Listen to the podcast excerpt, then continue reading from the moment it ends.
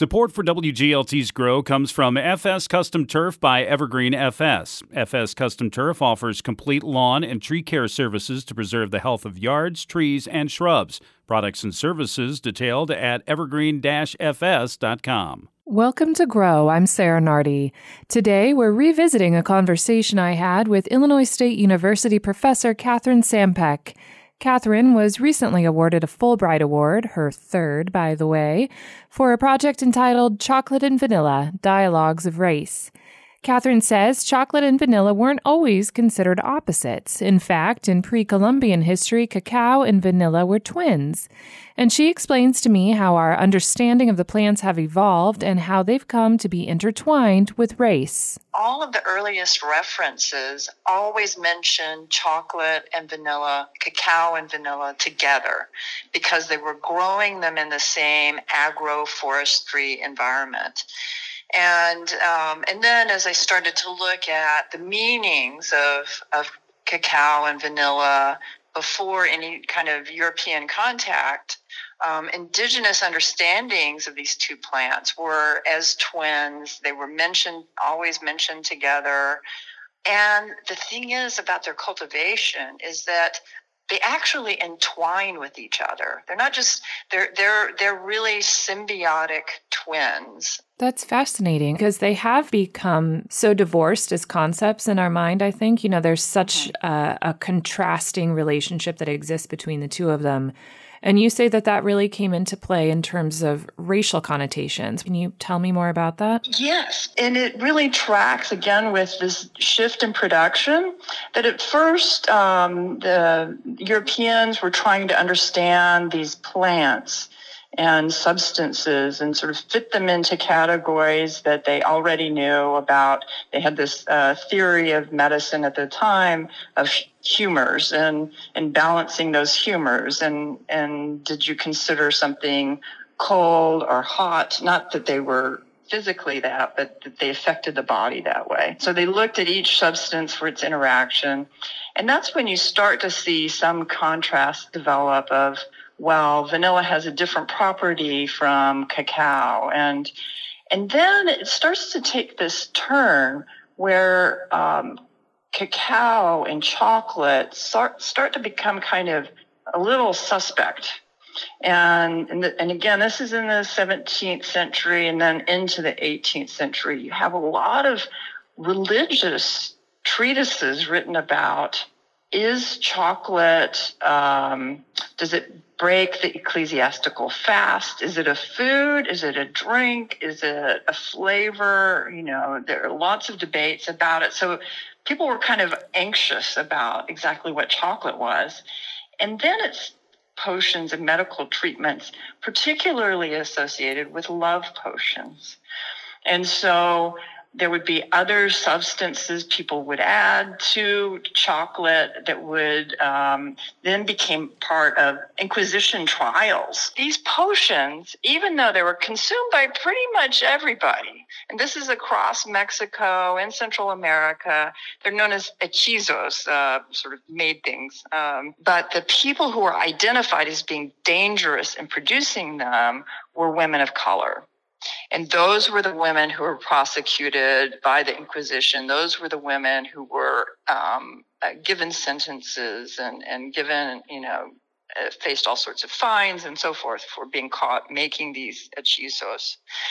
Um, and then a lot of the, the words and meanings used to describe chocolate and cacao start to become these words of dark, um, rich, yes, so that's positive, but then also this sense of having that they were mixed, mixed substances. So you added things to chocolate, you added all these flavors, and they had these effects on the body. Things could be kind of added to it that you might not know about because of the, you know, you wouldn't detect it, and and so it would affect you.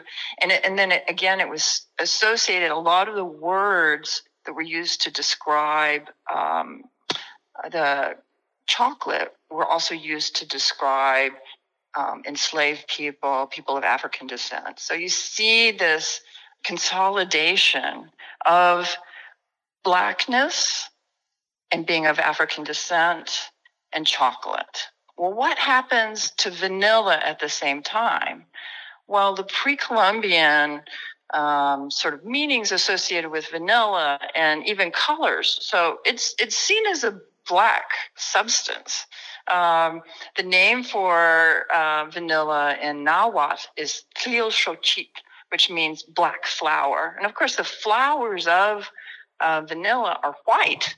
Um, but the pod itself, when it's mature and has been ripened properly and then processed properly, is quite dark. And so that split starts to happen as these um, Inquisition trials are happening, and this association of cacao with blackness and with people of African descent who are the ones who are producing it as well. And so, it, to me, it's really highlighting these colonial doubts and anxieties and worries, and also the imposition of a kind of power um, to um, have massive production of this substance that people want and crave. But at the same time, it's at the expense and, and uh, with this coerced labor that's at its base. And then, well, it, whereas vanilla is still part of this sort of indigenous mode of production in a very limited area for quite a long time, and the consumption in other parts of uh, the world, in Europe in particular, is um, apart. It starts to become this culinary opposite, where things that you make with vanilla are not the things that you make with chocolate necessarily. And if you add vanilla to chocolate, it became this sort of unhealthy chocolate um, that only the indulgent French would do something like that. yeah, that's so much to unpack there. It's actually pretty amazing. But while you were speaking, it re- it reminded me a little bit of the of the Salem witch trials, just all the yes. the anxiety that arose around chocolate seemed to be a way for people to take something that they didn't necessarily understand and didn't know how to categorize and kind of sh- shuffle it off onto a, a, marginalized people like women. Absolutely, and in this case, it's really women of color that mm-hmm. they are and and um, the producers and so this is also very parallel the the a lot of the labor of these cacao orchards are women of color that they're managing and producing. It's it's also men too, but they were in the past and they still are today some of the major actors in cacao production. Um, and so, yes, very much a way to victimize and I think um, perhaps um, reinforce the kind of devaluation of them and keeping the price and, and the investment low, so to speak, and and yet reaping reaping the the the processed final product as this celebration of luxury.